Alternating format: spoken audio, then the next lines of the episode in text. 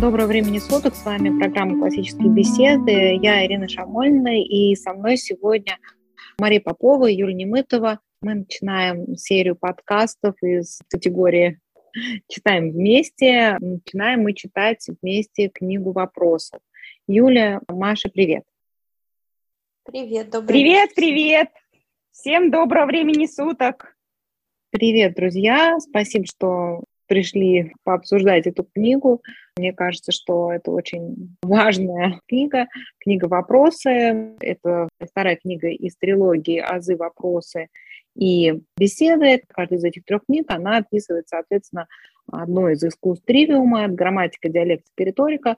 Книга «Азы», она доступна только на английском языке, а вот книгу «Вопросы» и книгу «Беседы» мы перевели. Обе эти книги, они доступны в нашем интернет-магазине. Книга «Вопросы», у нее есть под такое название «Как научить детей мыслить диалектически». Вся эта книга посвящена этому вопросу, да, вопросу диалектики. Серия этих книг «Вопросы и беседы», она объединена названием, вот, которое вы видите на обложке «Классическое образование сегодня». И начиная эти подкасты, имеет смысл пару слов сказать о том, что имеется в виду под классическим образованием, потому что, возможно, нас слушают не только те, кто уже участвует в КБ, да, и немного понимает, что мы подразумеваем под классическим образованием, но, может быть, нас слушают люди, незнакомые с этой концепцией, да, и здесь важно сразу обозначить рамки, да, которые мы будем обсуждать, потому что сам термин «образование», он по-разному понимается, принятый в нашей стране смысл, который в это слово вкладывается, это среднее образование и высшее образование, которое, соответственно, представляет собой школу и высшее учебное заведение. Классическое образование не про это, да, не про то, как получить аттестат и про то, как получить диплом вуза, оно совсем про другое. Да? Маша, Юль, поделитесь вашими мыслями вот о том, как вы понимаете, что такое классическое образование для вас, что такое классическое образование сегодня, да, почему сегодня написано. И мы немножко поговорим о том, что о классическом образовании нам рассказывает глава 1, по странице 13. Мы начинаем обсуждать книгу, соответственно, о вводной части, в которой освещается вопрос, почему классическое образование необходимо и в наши дни. Я все время с тех пор, как появились дети, даже когда они еще были маленькие, очень, самые первые дети, это было почти 20 лет назад, я начала думать об их воспитании, об их учебе, именно в таком порядке. И надо сказать, что за то время, пока некоторые из этих детей уже достигли совершеннолетия, ну, в общем, стали такими взрослыми, эти мои размышления, эти мои вот вопросы, которые стоят передо мной, они не изменились. Они по-прежнему стоят именно в таком порядке. Я поняла, что для меня, ну, словари всякие, если смотреть, в зависимости от направленности, да, словаря, там будет разное определение понятия образования.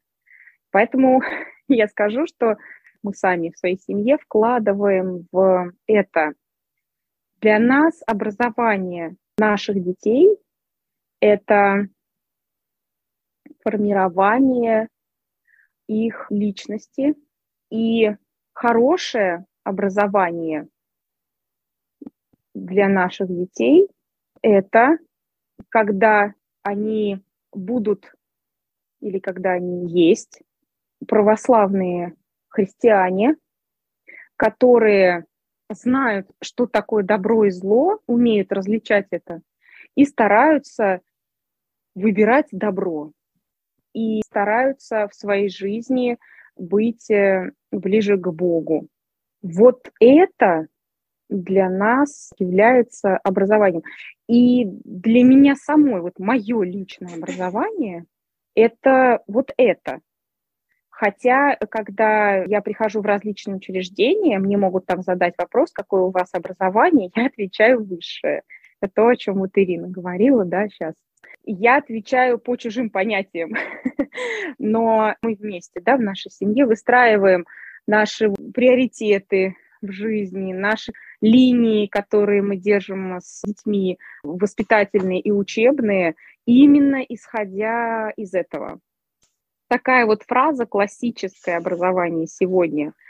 Классическое в данном случае я понимаю как достижение вот этих целей, про которые я сказала, моих таких личных целей, наших, да, с помощью оптичной системы, состоящей из тривиума и квадривиума, и основанной на вопросном методе. Почему здесь так подчеркнуто, что сегодня? Потому что это книжка про нас, не про людей древности, вот, а про то, как мне эту задачу с помощью этих вот инструментов выполнить сейчас, когда я живу, когда я должна принимать решения и когда вокруг нас современный мир, в котором распространены иные системы и очень часто совершенно иные цели. Наверное, если коротко, это что-то типа того. Угу. Вот сейчас, когда Маша говорила, я вспомнила такой момент из детства. Когда я была маленькой, приезжала к бабушке на каникулы. И меня посещали такие странные детские мысли, почему мы так много времени тратим в школе на изучение разных там предметов, математики, подлежащего, исказуемого и так далее, и так далее. Но когда я приезжаю к бабушке, которая, ну, казалось бы, должна очень хорошо знать математику, она же взрослая, мне так тогда казалось, и живу у нее, то в ее повседневной жизни я слышу очень много мудрых вещей, я от нее многому учусь, но никогда не звучат какие-то мысли, связанные, например, с конкретными академическими знаниями. И вот тогда у ребенка у меня уже было какое-то такое разделение, словно есть какая-то одна жизнь, которую я живу в школе, и есть какая-то другая жизнь, которую живут все взрослые люди, которые мне нравились тогда как ребенку и вызывали у меня уважение. Но потом эта мысль меня оставила на какое-то время, и я, как все нормальные родители, восприняла слово, точнее, образование, ну вот как сказала Ирина, что значит дать образование детям, чтобы они поступили в вуз. И чем приличнее вуз, тем мне будет почетнее и спокойнее. Но, познакомившись с классическими беседами и с тривиумом, вот тот вопрос из детства, он вернулся. И вернулся он с просмотром отца Дмитрия Смирнова, когда он говорил, что такое образование для родителей. Это образ, который мы хотим привести. И вот здесь мы в семье начали размышлять на эту тему. Действительно, мы помним, вообще знаем о том, каким образом хотим привести ребенка, пока он учится в школе. И здесь снова возникали такие несостыковки. И вот этот детский вопрос, он выходил на поверхность. Есть какая-то одна жизнь, а есть какая-то другая. И вот когда мы открываем книгу «Вопросы», буквально там с первых страниц, мы сразу же увидим фразы, связанные с целью классического образования. Оказывается, что это действительно прообраз, к которому мы в нашей семье, наверное, хотим привести наших детей. И сама вот эта академическая платформа, которой, ну, в обществе уделяется больше внимания, и все силы направлены на нее, она, безусловно, нельзя сказать, что она совсем не важна, но она, наверное, является как средой, в которой частично можно воспитывать образ. Например, можно воспитывать усердие, внимание, трудолюбие, но в полноте своей лично мы в нашей семье пришли к тому, что мы не можем считать, что это образование, потому что где-то я читала, что изобретатели газовых камер тоже были хорошо образованы. Мы сейчас рассматриваем вот этот способ классического образования, вот тривиум, о котором мы будем сегодня говорить, как, на мой взгляд, одну из единственных моделей для того, чтобы воспитать действительно человека, который может видеть красоту мира и соотносить себя в этом мире, изучать себя и изучать то, что создано Богом. Опять же, мы где-то с детьми читали «Через творение познавать Творца». Ну, вот это, если коротко, то как-то так. То есть, на самом деле, исходя из того, что мы говорим, мы используем как синонимы, да, примерно образование и воспитание. Вот в чем дело. Угу. Так получается. учеба сама по себе, как получение каких-то знаний, умение с ними работать, развитие каких-то конкретных навыков, прикладных или теоретических, это только часть этого процесса. Причем не самая значительная. И вот эта книжка, это такой как ледокол, да, который вот если родитель сможет выделить время на нее, раза два-три ее прочесть с карандашом, но это буквально ледокол, который вот что-то раскалывает, и такая открывается совершенно ясная картина, что на самом деле может являться образованием. И несмотря на сложность восприятия и принятия, а также еще сложно навыкнуть вот в таком способе задавания вопросов в воспитании, но если на этот путь хотя бы встать, мне кажется, вообще большинство родителей может снять, ну, потихоньку снимать проблему общения с подростками, конфликты, они начнут как минимум умаляться в сторону уменьшения. Да-да-да, даже глава такая есть. Как диалектика учит семьи бороться с трудностями. Да, я полностью с Юлей согласна, но мы об этом еще чуть подробнее поговорим. Ирина, что-нибудь добавишь в наше размышление про то, что значит слово «образование» на обложке? Знаешь, здесь, мне кажется, таких есть два аспекта в этом образовательном процессе. Теоретическая и практическая, так скажем, стезя, по ним нужно идти одновременно. Для того, чтобы освоить, вообще как начать в этом ориентироваться, нужно и свое понимание теории постоянно совершенствует классическое образование, да, то есть вот здесь на странице 13 мы считаем, что классическое образование включает освоение 7 свободных искусств, без которых немыслима европейская христианская цивилизация, да. У классического образования двуединая цель – узнать, кто ты такой, и познать мир, в котором ты живешь. И цель классического образования гарантирует, что любому получившему его человеку будет доступна для понимания любая идея и сокровищница человеческой мысли. Это на самом деле звучит, конечно, достаточно абстрактно, но по мере того, как человек начинает пытаться применить что-то из инструментов классического образования, что в этой книге есть, это обретает смысл через именно практическую деятельность. Да, так же, как можно читать инструкцию, как кататься на велосипеде, но реально понять, как на нем кататься, можно только начав кататься самому, то есть непосредственно сев на велосипед и пытаясь крутить педали.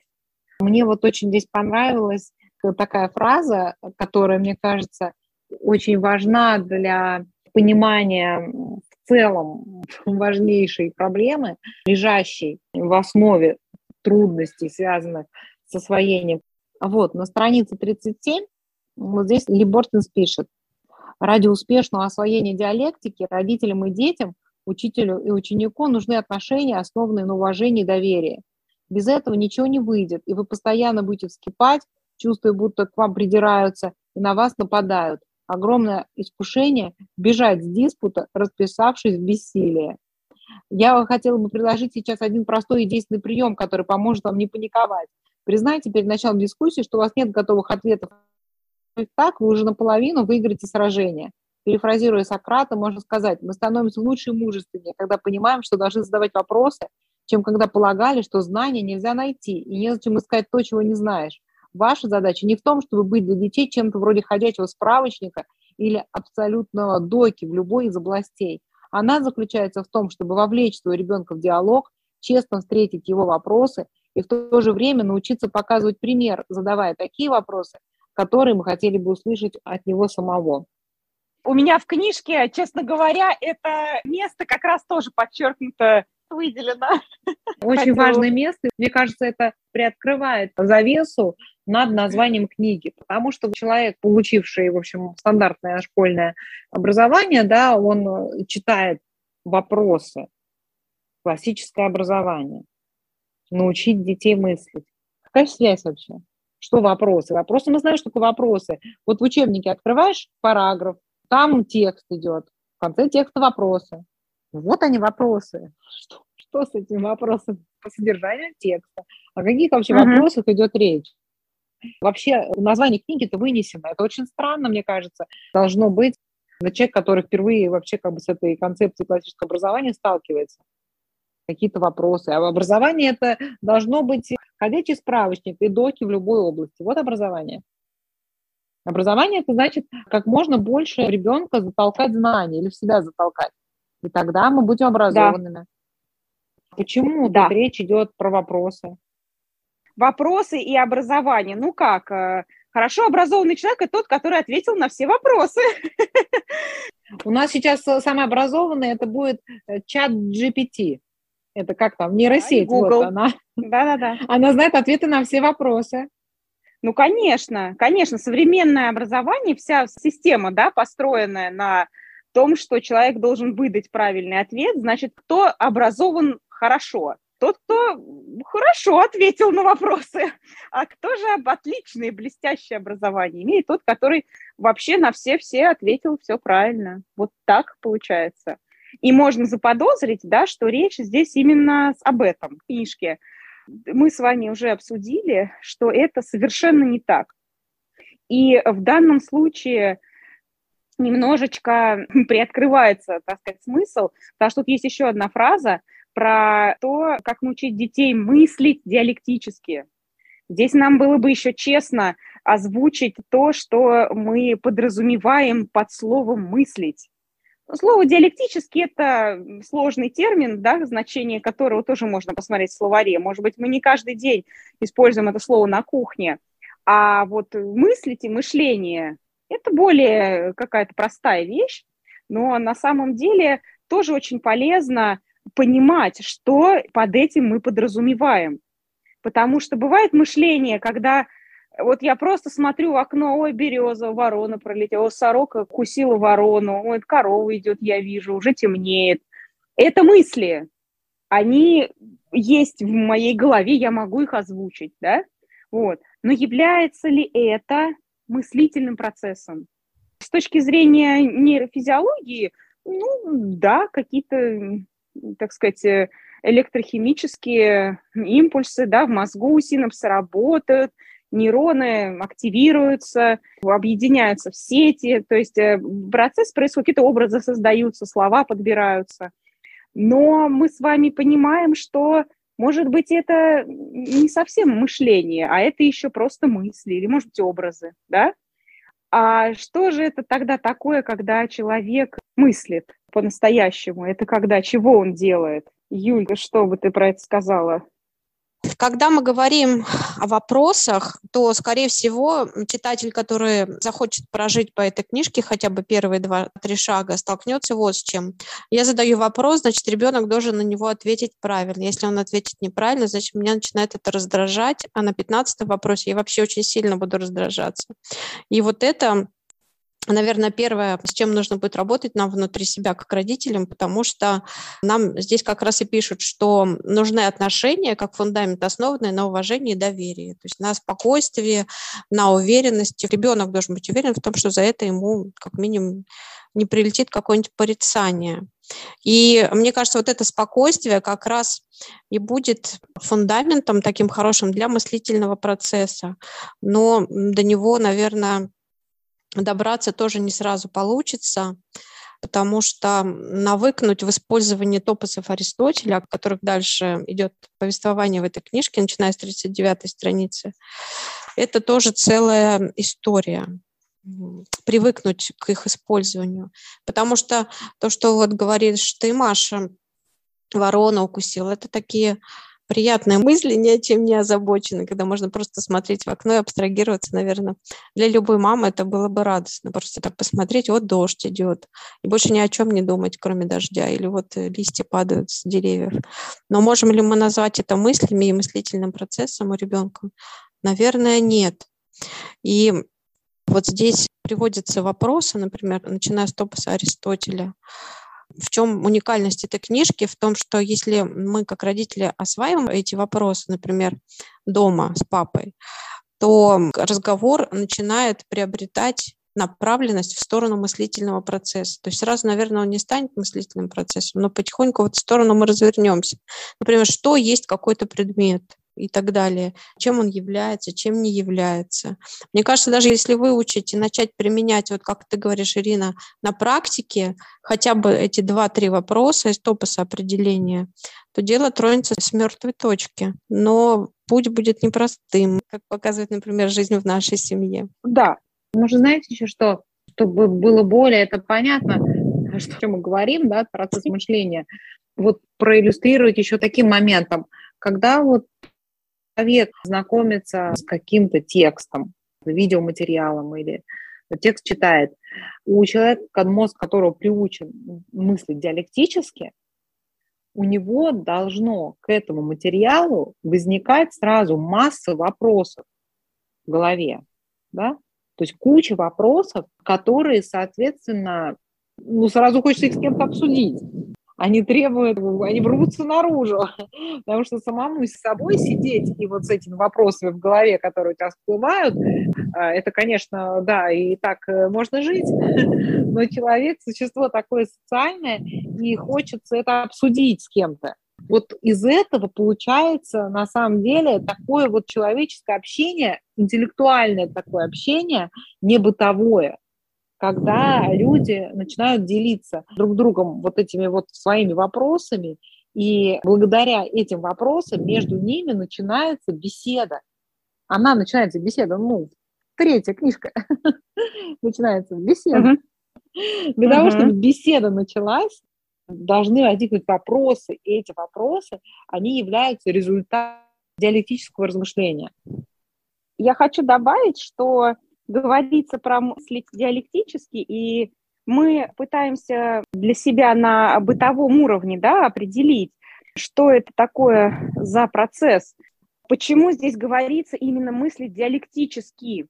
Потому что для формирования, для создания вот этого образование, о котором мы говорим, то есть для того, чтобы человек формировался как личность, не просто учился, здесь речь идет о более широких и фундаментальных понятиях, да? Человеку необходимо иметь именно диалектическое мышление, а не просто мысли в голове, понимаете? Но это как, допустим, мысли — это буквы, а сам процесс мышления — это создание и уже создавшийся текст.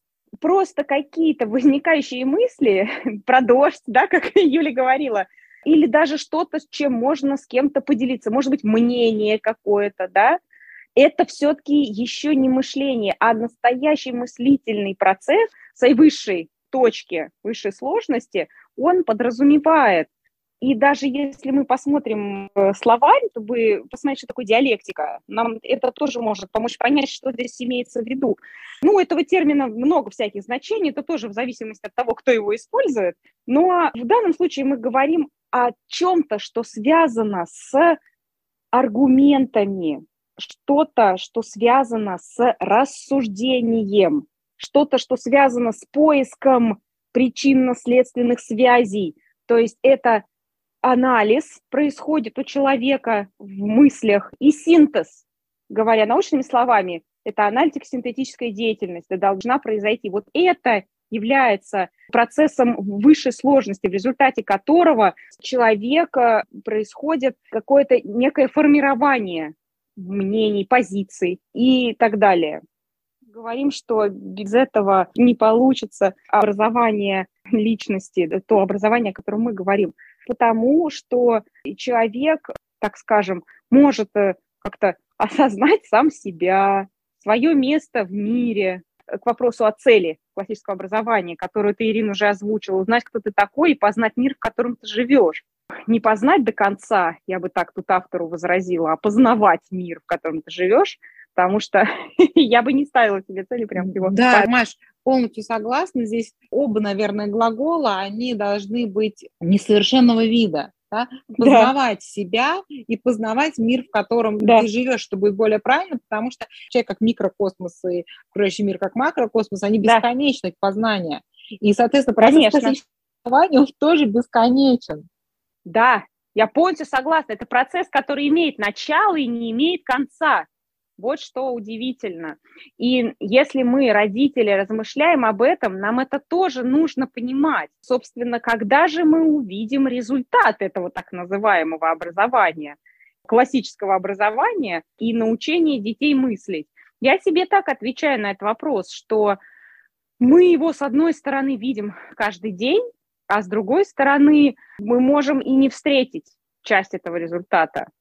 Потому что мы вот заботимся о сегодняшнем дне, и мы сегодня можем видеть уже, как наши цели реализуются. Например, удалось ли ребенку разобраться в своем поступке, хорошем или плохом, оценить это самому. Не я всем объяснила, да, что ты поступил плохо, а ты хорошо, вот все это выучите теперь.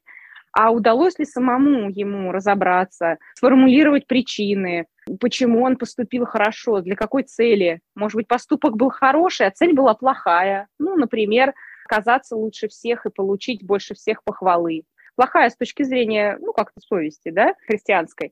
А может быть, наоборот, поступок был так себе, но привел к хорошей цели. Например, тебя попросили помочь, и ты громогласно жалуясь на свою тяжелую судьбину, и говоря, что в этом доме жить невозможно, все равно пошел, например, и вымыл до блеска всю посуду. Вроде как-то так и не очень, да, выполнение произошло, но в итоге хорошо, все закончилось.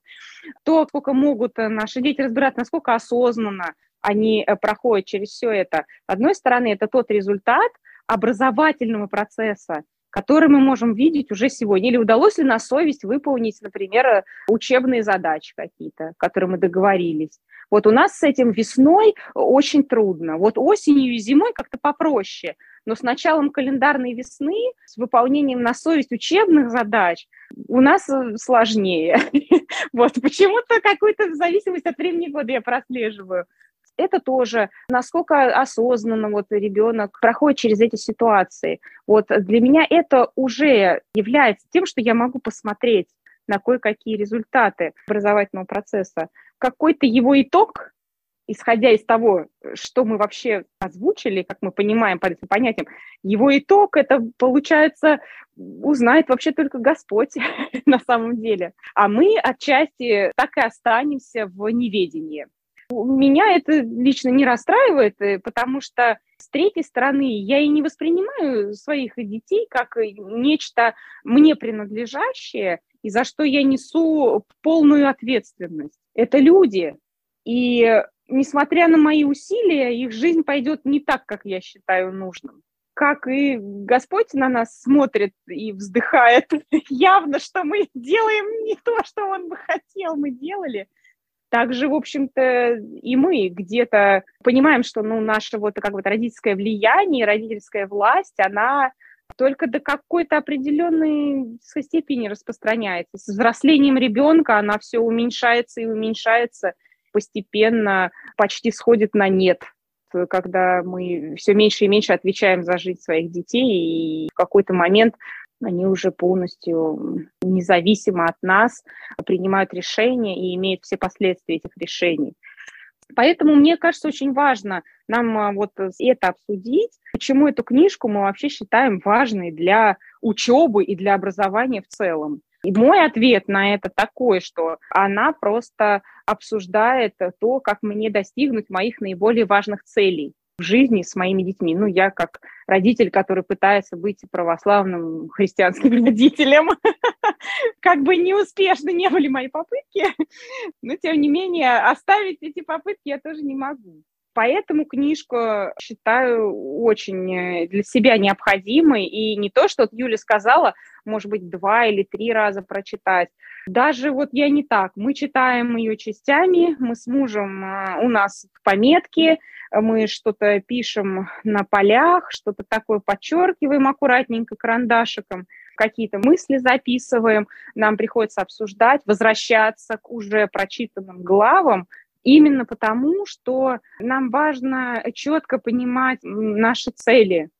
И это касается учебы. Да, действительно, мне важно, чтобы у ребенка был хороший аттестат. Но это маленький сектор в общем процессе образования личности. Если ребенок мне скажет: ладно, хорошо, я буду учить аттестации, а ты позволишь мне за это ругаться с моими братьями и сестрами, например, вот так вот, то я вынуждена буду отказать, потому что не могу предоставить такой выбор. И придется, например, пожертвовать некоторым учебным вопросом в пользу душевного развития или даже духовного развития. И приходится все время делать эти выборы нам на семейном образовании. Это все очень тесно переплетено. Юля вот говорила о том, что похоже, как будто тут есть две жизни, да? Учеба в школе и остальная жизнь. Это совершенно противоречит классическому образованию в том смысле, что там мир формируется и подразумевается как единое целое.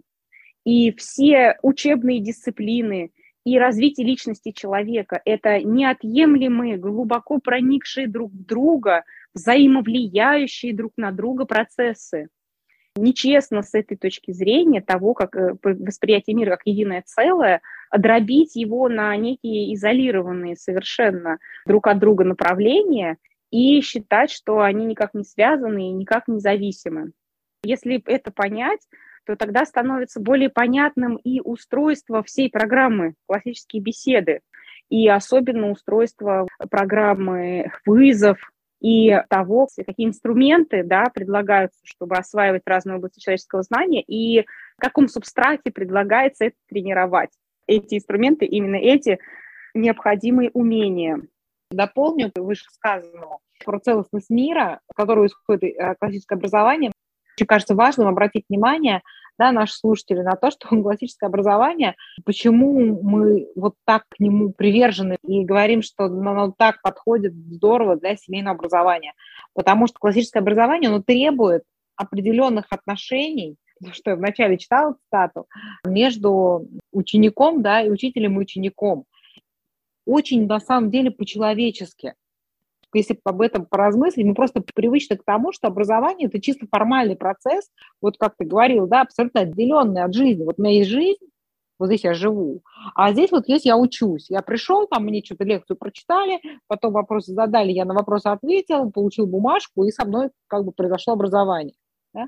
Классическое образование не такое, оно-то не об этом, да, оно так не работает. Классическое образование – это то, что должно происходить внутри обычной жизни. Вот я тоже хочу по этой теме прочитать цитату, тоже на странице 37, очень ее люблю. Прежде чем вы научитесь успешно задавать вопросы, вам придется смириться с трудностями. Позвольте привести пример. Докладчик выступает на конференции перед аудиторией 5 человек. 3 или 4 что-то рисуют на полях своих блокнотов, 1 таращится в окно, несколько уткнулись в айфоны, а еще 1 громко храпит. Чтобы вернуть внимание аудитории, докладчик обращает к ней простой вопрос. Вы видите проблему в таком рассуждении? Никто не отвечает. Проходит минута, другая. Присутствующие начинают покашливать, прочищать горло, у них потеют подмышки, кто-то постукивает ногой по полу, дюжина глаз внимательно изучает мебель. В зале молчаливо надеются, что докладчик махнет рукой и продолжит говорить. Вот как большинство из нас проявляет себя в ситуации, когда нас застали на невнимании и отсутствие интереса к поиску ответа. И это действительно неприятно, и лучше в подобные ситуации не попадать. Вот почему сократический метод настаивает на публичном анализе темы и придает особое значение отношениям между участниками дискуссии. Когда мы, да, пытаемся с нашими детьми применять вопросный метод, да, и внедрить его в нашу жизнь, как бы вопросный метод, он очень много вскрывает проблем в отношениях, да, и на самом деле очень помогает воспитательным задачам. Да? То есть вот этот образовательный метод, который мы используем, он не существует образовательных задач, как это делает школьный метод. Да? То есть школьный метод только в области как бы применения кнутов и пряников, да, там делай домашку, иначе там, короче, вот будет проблема, да, и все, собственно, вот все их пересечение только в этой точке, да, как там загнать детей, что-нибудь сделать. А вопросный метод, он совершенно требует другого, да, он требует, его можно использовать только если ты вступил с человеком, которого ты хочешь как бы через этот метод обучать, в такие взаимоотношения, что он тебя готов слушать, а не сидит и разглядывает мебель, да, в это время, таращится там куда-то вообще в другую сторону. Не будет иначе происходить этот процесс образовательный. И вот классическое образование, на самом деле, получается, что как бы зиждется на человеческих взаимоотношениях. Да, ведь по нашим представлениям настоящее образование и настоящее воспитание может происходить только от личности человека к личности. То есть нельзя получить воспитание от Гугла или от нейросети. У меня тоже подчеркнута эта часть в книге про отношения, основанные на уважении и доверии. А дальше внизу, на странице 37, у меня просто жирно подчеркнуто «смириться с трудностями» без подробностей, потому что свои будут трудности, да, в каждой семье, когда мы пытаемся с детьми установить эти отношения, основанные на уважении и доверии. Но это ведь очень как-то по-христиански, да, это очень православно. Многие святые отцы, когда пишут про воспитание, они тоже говорят про это, про то, что человек – живая душа, да, и это творение Бога ничем не хуже, как мы, да, то, что он просто маленький, это другая, как ипостась, да, существование человека. Бывает мужчина, бывает женщина, бывает ребенок.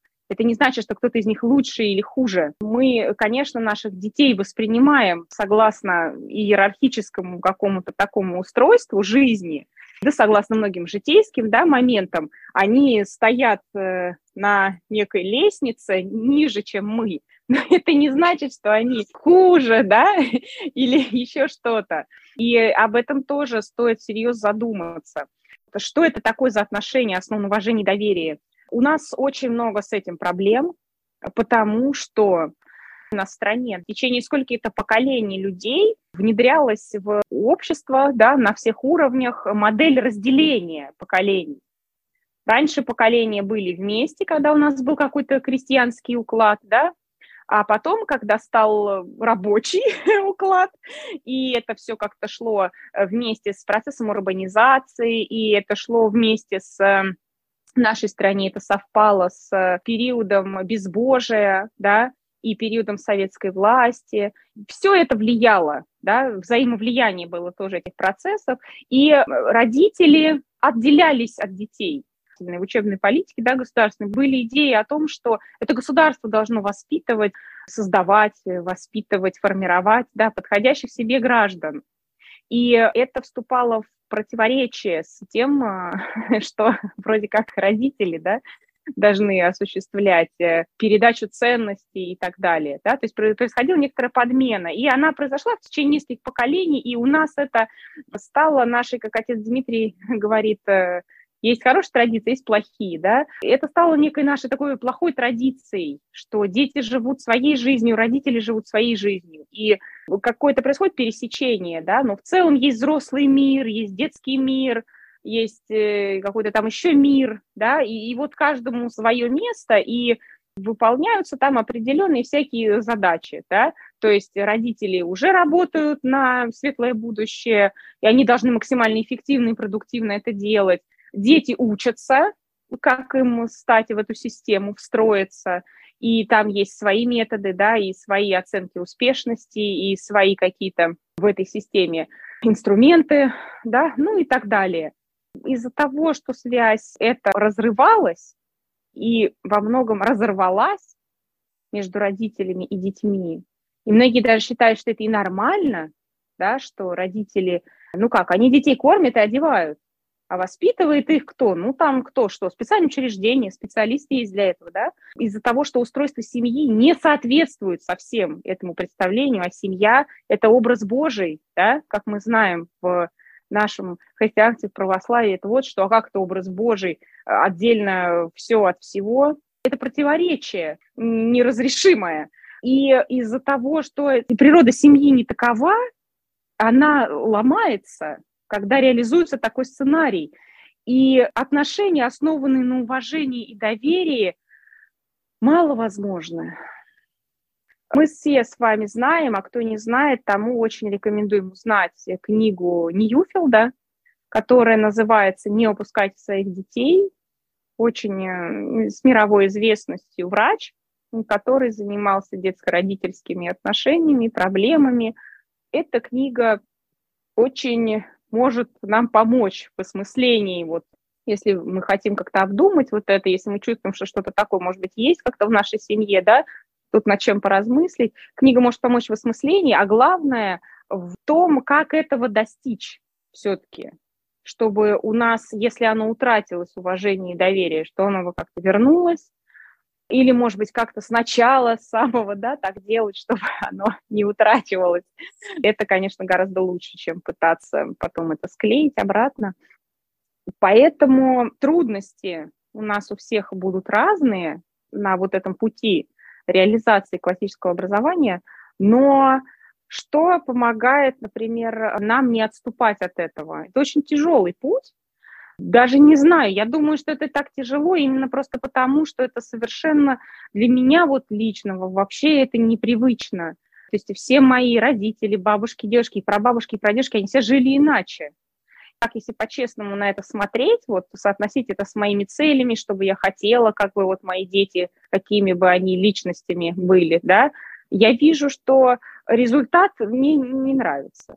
То есть помимо просто каких-то претензий к тому, что все плохо, а я одна хорошая, это, конечно, крайность. Я просто вот вижу, что я не могу как-то иначе найти путь, как мне вырастить детей вот в моих ценностях, моей вере, без отношений, основанных на уважении и доверии.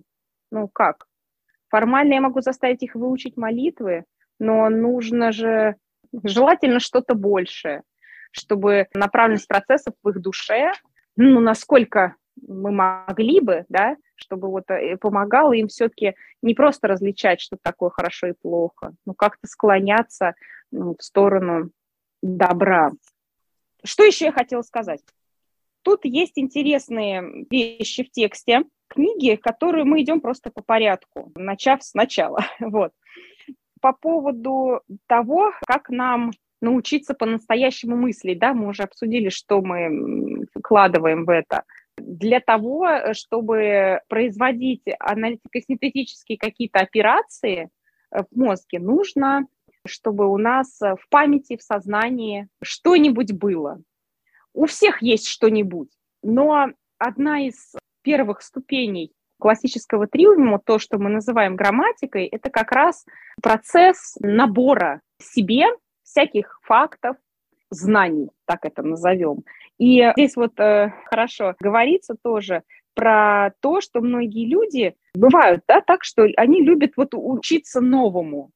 Это является в представлении классического образования как раз грамматическим этапом, когда мы берем себе что-то новое, накапливаем это у себя. Можно с этим дальше ничего не делать, а так всю жизнь и копить, копить новое, копить, копить новое. А можно уже переходить к какому-то следующему этапу. И для детей, когда мы развиваем у них память и внимание, да, они копят новое.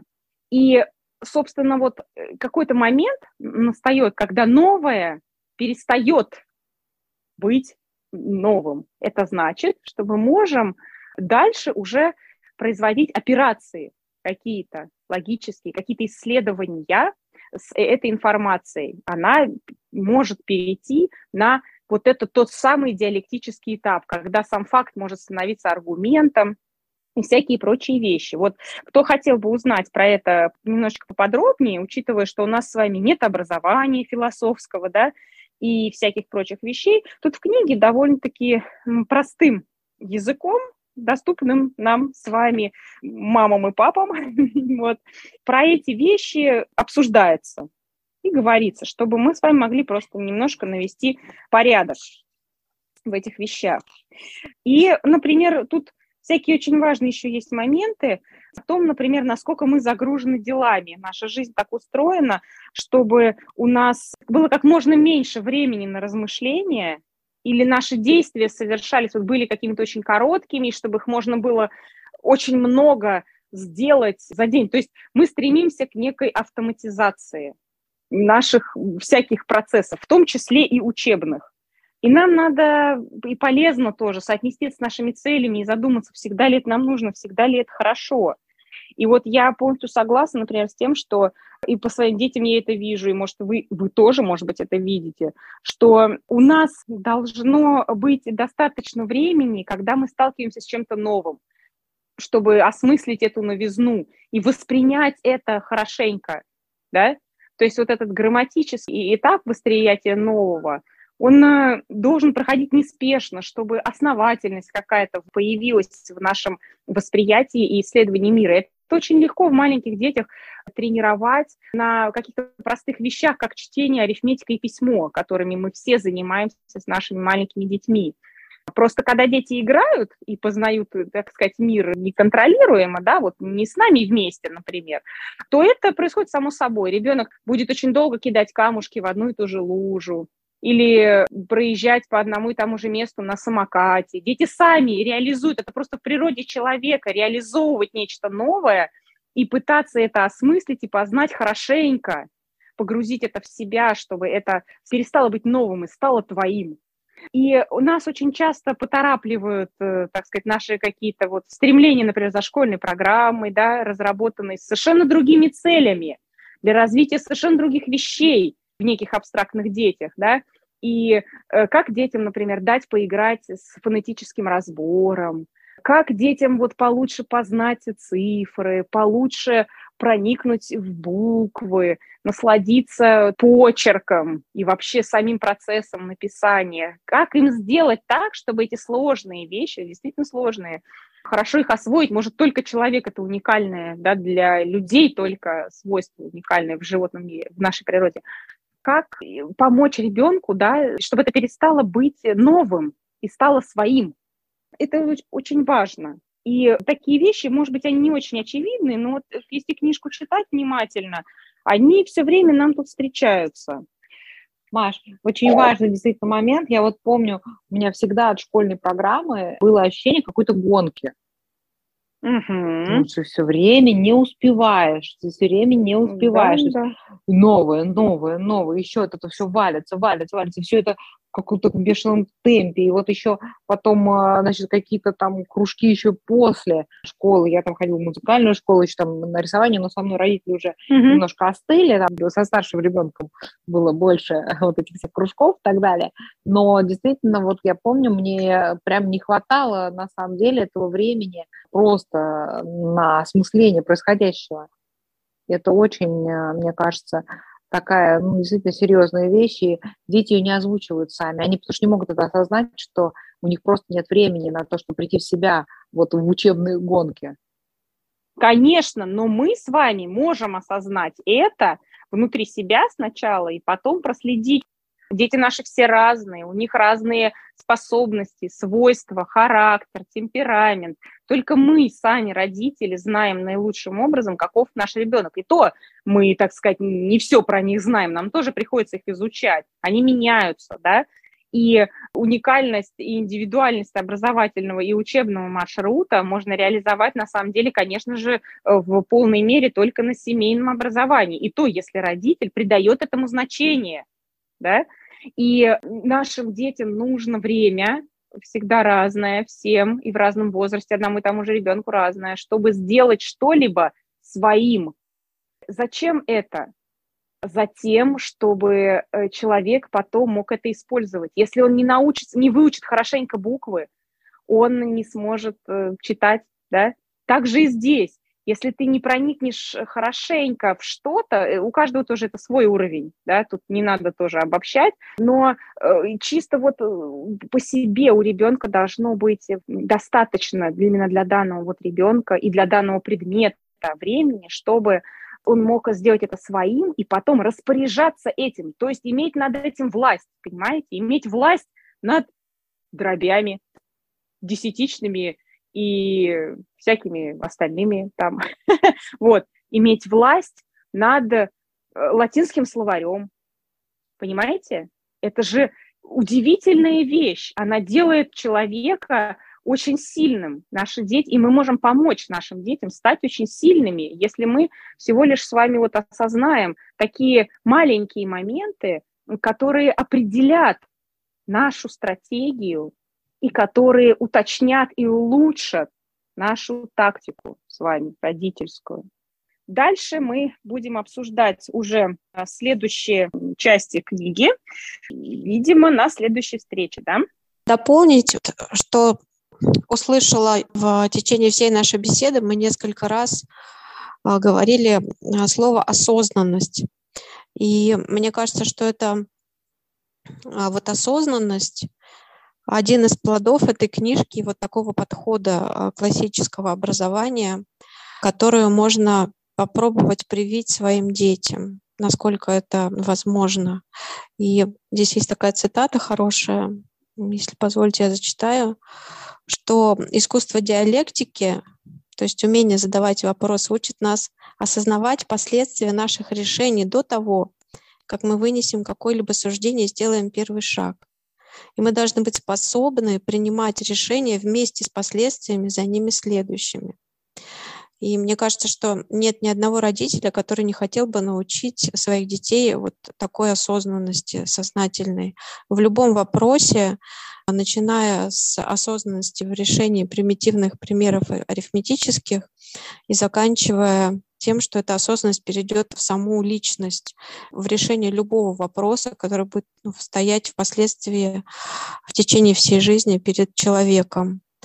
И вот сегодня буквально имела разговор, когда спрашивали меня про семейное образование, как мы учимся, и звучат такие вопросы: по каким программам вы изучаете русский язык, какие учебники вы используете для изучения математики. Но мне кажется, что если бы родитель, к нему попала вот эта книга, то все-таки любой родитель имеет желание, чтобы ребенок не только хорошо знал грамматические правила русского языка, чтобы он действовал в течение своей жизни осознанно, начиная со школьных задач, заканчивая жизненными. И вот эта книжка, мне кажется, она и дает возможность встать на этот путь, когда можно соединить, вот возвращаясь к началу, соединить и академическую учебу, и действительно такое движение по жизни разумное, не разделяя эти процессы. Вот как раз вот умение задавать вопросы, исследуя, изучая эту книжку, это и есть ответ на такую задачу, как ее решить, как объединить это все. Ну вот, собственно, вот эта книжка и будет нам в этом помогать. Поэтому, завершая, хочется пожелать взять ее в руки и уже не выпускать в процессе воспитания и движения по жизни со своими детьми. Да, Юль, спасибо большое. Мне тоже кажется, эта книжка чрезвычайно полезной и абсолютно для всех, а не только для тех, кто участвует в КБ, да, но мне кажется, что из нее очень большую пользу может извлечь и любой родитель. Спасибо вам большое. Мы начали такую замечательную серию, которую, я надеюсь, мы продолжим с вами. И спасибо всем нашим слушателям. В следующих подкастах, посвященных книге «Вопросы», мы пойдем более пристально по тексту книги, постепенно, я надеюсь, осветив все предметные области, по которым здесь приведены, так скажем, можно назвать, наверное, методические рекомендации, да? Угу.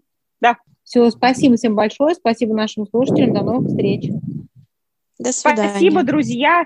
Пишите, пожалуйста, вопросы по книге или по классическому образованию, которые, вот, может быть, именно в рамках нашего классического образования сегодня, то, как мы понимаем это в КБ, то, что хотелось бы обсудить. До новых встреч! Ну, всем спасибо!